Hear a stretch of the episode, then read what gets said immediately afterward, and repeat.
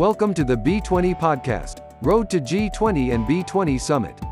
This podcast is brought to you by B20 Indonesia 2022 Organizing Committee, supported by Astra International, Bayan Resources, Indika Energy, Sinar Mas, Bakrie, Ha M Samporna, Bank Central Asia. Welcome, everyone. I hope everyone is doing great and in good health today. My name is Johannes Lukiman. I'm from Kadin, Indonesia, and it is my pleasure to once again greet you to the B20 podcast, which is a part of the Road to B20 and G20 Summit program. Today, we have someone exceptional to talk about digitalization, one of the task forces in the B20 Indonesia Summit. As we well may know, digitalization enables the enhancement and optimization of production efficiency, while also providing a shorter value chain, which is currently a major requirement for any competitive business at this moment. Especially with the pandemic asking as a catalyst, allow me now to introduce my task force chairman, Pak Ririek Adriansyah, as well as being the CEO of PT Telkom Indonesia Tbk. A pleasure to have you here. How are you today, Pak? I'm fine, Miles. Thank you very much. Pak Ririek, would you please start by telling us what is the role of the digitalization task force in B20? What is the composition of the task force? And perhaps what some of the key priorities are for the task force today? Okay. PAN's uh, digitalization task force is one of the engagement group, uh, which basically to uh, formulate the policy recommendation as the business society to be implemented in the G20 uh, countries. This task force uh, consists of, beside myself as a, as a chair, we have a deputy chair, and then we have a seven co-chair from seven different countries. And on the member side, uh, we have in total 131 members, which uh, represent from 31 countries and uh, 22 industry. So I believe uh, this task force is very well represented, both by uh, demographic and industry point of view. Well, uh, the task force, we have uh, four policy recommendations currently. One is to drive the uh, universal uh, connectivity. Second is uh, building the foundation for the sustainable and resilient digital economy. Third one is ensuring a digital ready mindset for both individual and MSMEs and enabling the MSMEs through access to digital platform. But especially this is a part of the mission that we have, uh, being the uh, inclusivity. And the fourth one is uh, promote the risk-based and interoperable and technology-neutral cybersecurity standard and best practices that uh, support the companies' effort to protect their network. I think uh, those are the uh, the the uh, activity that we want to conduct. And on top of that, because we also have a mission to accelerate the investment in uh, Indonesia. Thank you, Pak. I, I agree that investment in Indonesia is one of the top Right, yes. priorities also from the president. Right. Yes. So, Pak Ririek, something else that I'm sure is on the minds of people listening to this podcast or Yeah. watching. The ongoing pandemic has shown us how digital technology can drive countries' resilience to crisis. How does the B20 Indonesia presidency see the future development of digital in economic activities? Okay. Well, uh, I think, think uh, most of us, uh, if not all of us, is uh, aware that the world is getting digitized.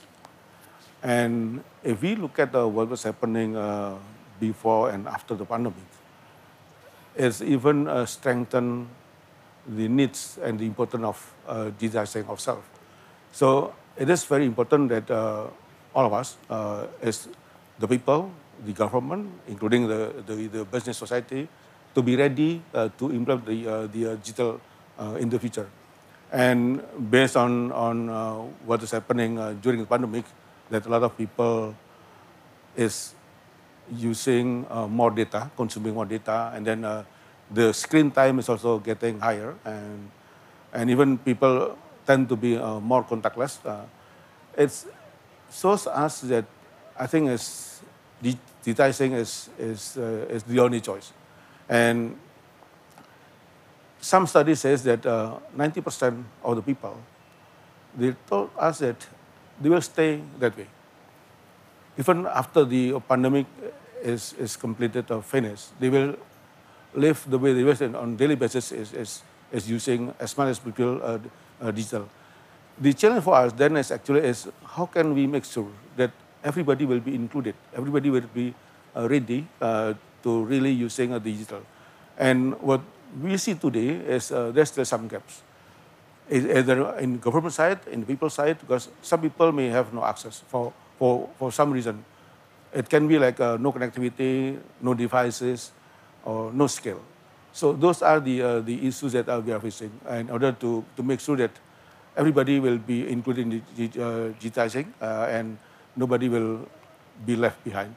I think uh, that's, that's probably one, one, of the, one of the challenges that all of us uh, globally have need, and we need to, to solve that one. Uh, that's one of the reasons why I'm so glad to be working with you, Pak Ririek, as yeah. the chair of our task force, because I think in Indonesia, as a country, one of the things that you mentioned we need to look out for, we need to make sure that no one is left behind. Yes. To make sure that the digital divide is as small as possible, right. or if right. possible, even completely eliminated. Right, yes. So, moving on, Pak Ririek, although the adoption of digital around the world has accelerated, like you mentioned, yeah. because of the pandemic, still we still observe a digital divide, right? Adoption remains unequal across regions, across industries, across demographics. Can you tell us about the key challenges from your point of view for inclusive digital adoption? Okay. Well, uh, uh, let's, uh, let me uh, refer to one of the uh, studies. It uh, was conducted by GSMA, the Global System for Mobile Communication Association. There are five factors actually which will affect the how the adoption of the of the digital to, to, to the people. One is uh, lack of the uh, digital skill and uh, literacy. Second is the affordability mm. because not everyone will afford will be able to afford uh, like uh, spending for the data, for the device, and those kind of things. The third one is uh, content relevance. So some people may not be able to find the right content for, for them. The fourth one is safety and security because some is probably uh, afraid of the uh, privacy, the potential harassment, the fraud, this kind of stuff. And the fifth one is the access to network, because without connectivity, digital mean nothing, right? So I think I think uh, those are the uh, the, uh, the, uh, the the challenge that we have, and not everyone in the in, in, in one country have a similar access to five of them.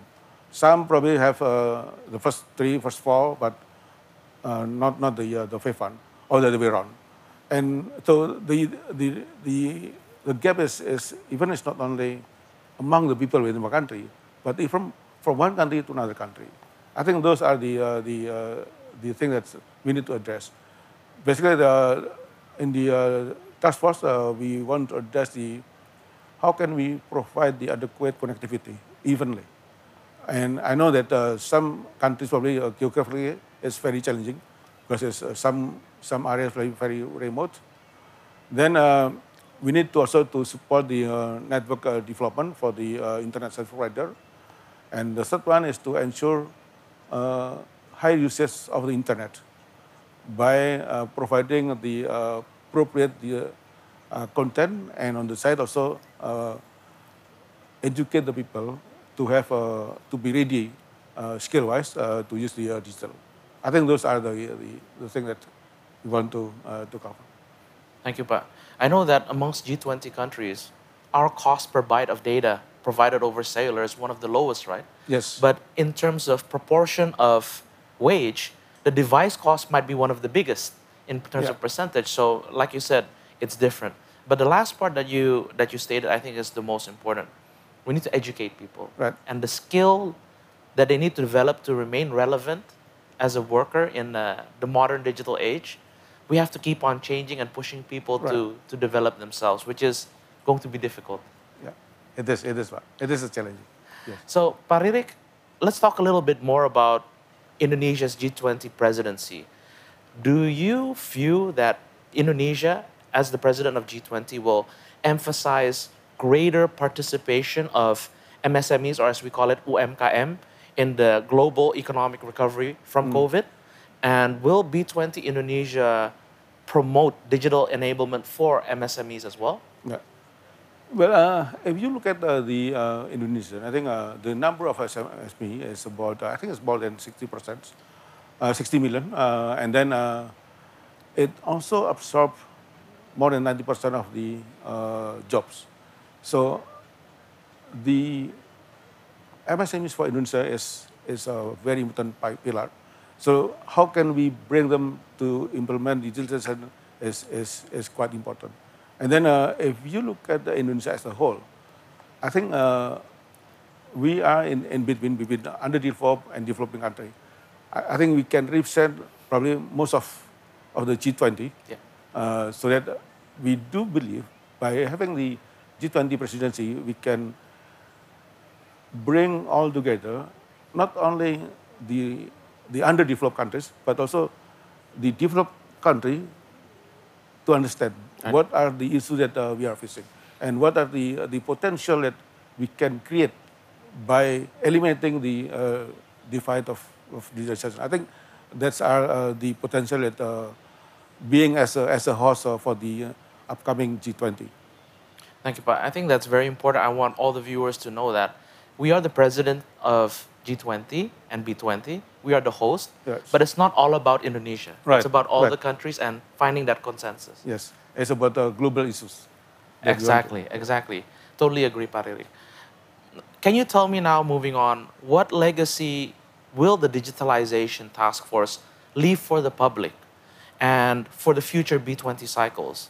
And in what way will our task force, the digitalization task force, in what way will it provide tangible outcomes during this presidency of Indonesia? Yes, but I think uh, Indonesia is probably one of the one of the country, uh, big countries, which we fully realize the potential of digitalization. We do believe that uh, by implementing the right digital uh, platform, we can uh, leapfrog. A lot of example. One of them is, is, can be like education.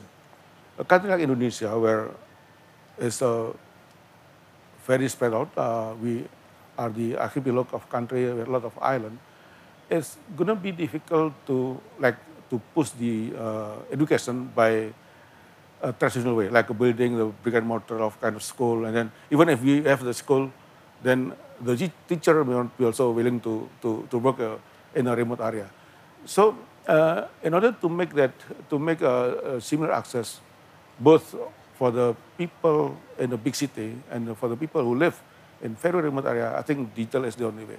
And it's kind of leapfrog that a country like us, like Indonesia, can be in short time with a, with a minimal resources to be comparable or even close to the, the much more developed countries.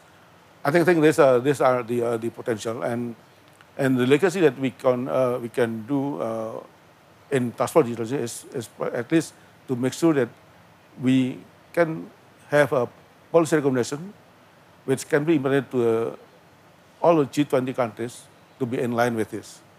And if we look at uh, ourselves uh, in Indonesia, one of the, the clear example is how can we uh, develop and deploy the digital infrastructure in the what we call is uh, 3T area. 3T is meaning uh, very remote area, uh, is very uh, is commercially unviable uh, to be reached by the uh, telco.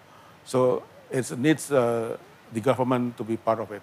I think uh, those are the uh, the legacy that we want to live and we want to see is going to be happening. Mm. Yeah, you're right, Pak I think you mentioned something interesting. We're not quite fully developed. Yeah. We're not at the bottom either. Yeah. Yet, in many aspects, we're more digitalized right. than some of the uh, fully industrialized countries. So yes. we understand, I think, both perspectives. Yes. Uh, Pak Ririek, with the rise of digitalization, however, as a means of accelerating mm. recovery from COVID 19, there's always a good side and a bad side, right? Yeah. Have you seen an increase in cybercrime risks? And what are some of the challenges that governments, companies like Telkom, and organizations face in mitigating cybercrime? Well, uh, between digital and uh, cybercrime, cybersecurity issues is always in line. The more we expose become digital, then uh, the potential risk of, of uh, security breaches is getting getting higher. I think those are just like a coin, uh, two sides of the coin, right? So uh, yes, uh, the risk that on the security side will be higher. So it's important that uh, as an ecosystem, we need to get ready. It's, it's not only on the on the on the uh, government side, but also on the people who use it. Between security and the uh, comfort of, of using digital is not always in line. In some cases, probably uh, we need to uh, to use a certain uh, steps, more steps due to security. Like for instance, implementing the the uh, the first password, the second password, even using the OTP, those kind of things that that uh, we need to get to be to be ready. It's important uh, because in order to make sure that everyone is is secure to use the the uh, digital platform. So I think, uh, and every company, every government, I think need to need to to take some measure on that and then how to mitigate it, and how to educate the people, so that they will be uh, ready uh, and understand why, in some cases, probably it's not so comfortable using certain platform. Yeah, I think you touched on one very important uh, important point, which we are also covering in our digital task force, which is a digital ready mindset. Yeah. And you mentioned people and education. Yeah. Your system can be super strong, super secure, right. yeah. but then if a person gets socially engineered, it doesn't matter how strong your right. system is because right. they give out the password or other yes. other things like that, personal data. So thank you for for mentioning that. Now, I believe that the participation of business communities will be very important in the success of the B20 G20 presidency of Indonesia in this year.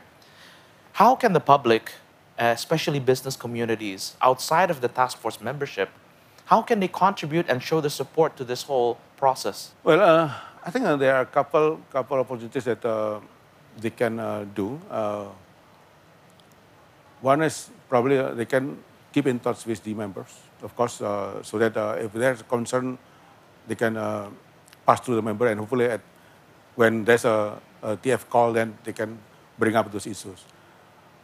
The other opportunity is actually uh, we will conduct, it's already started actually, uh, some side events. So the other community who is not part of the member of this task force, they can uh, contribute involving the in the in the side event and and uh, it as as a task force we will uh, take note of that and then uh, to uh, further consider whatever the uh, the input that uh, uh, we will get. I think uh, those are the opportunities. Uh, even if there's somebody who's, who's not uh, directly involved as a member of the task force, they can still uh, contribute something to the to this uh, digitalization task force. Thank you, Pak So you heard it from my chairman. Uh, the public who wants to get involved, please get in touch with us. The yes. door is always open for your inputs and your views. So thank you for that, Pak And overall, thank you very much for the session, for your valuable yeah. insight, Pak We had such a fruitful discussion today. And I hope that our audience who's watching from anywhere in the world can gain comprehension of what it is that we're trying to do during this presidency and learn something new along the way. So, ladies and gentlemen, find out more about the B20 by visiting our webpage at www.b20indonesia2022.org and find our other episodes where we will talk in depth about Indonesia's B20 priorities with top executives from leading global companies like Pak Ririek and institutions. See you in the next episode. Thank you, everyone.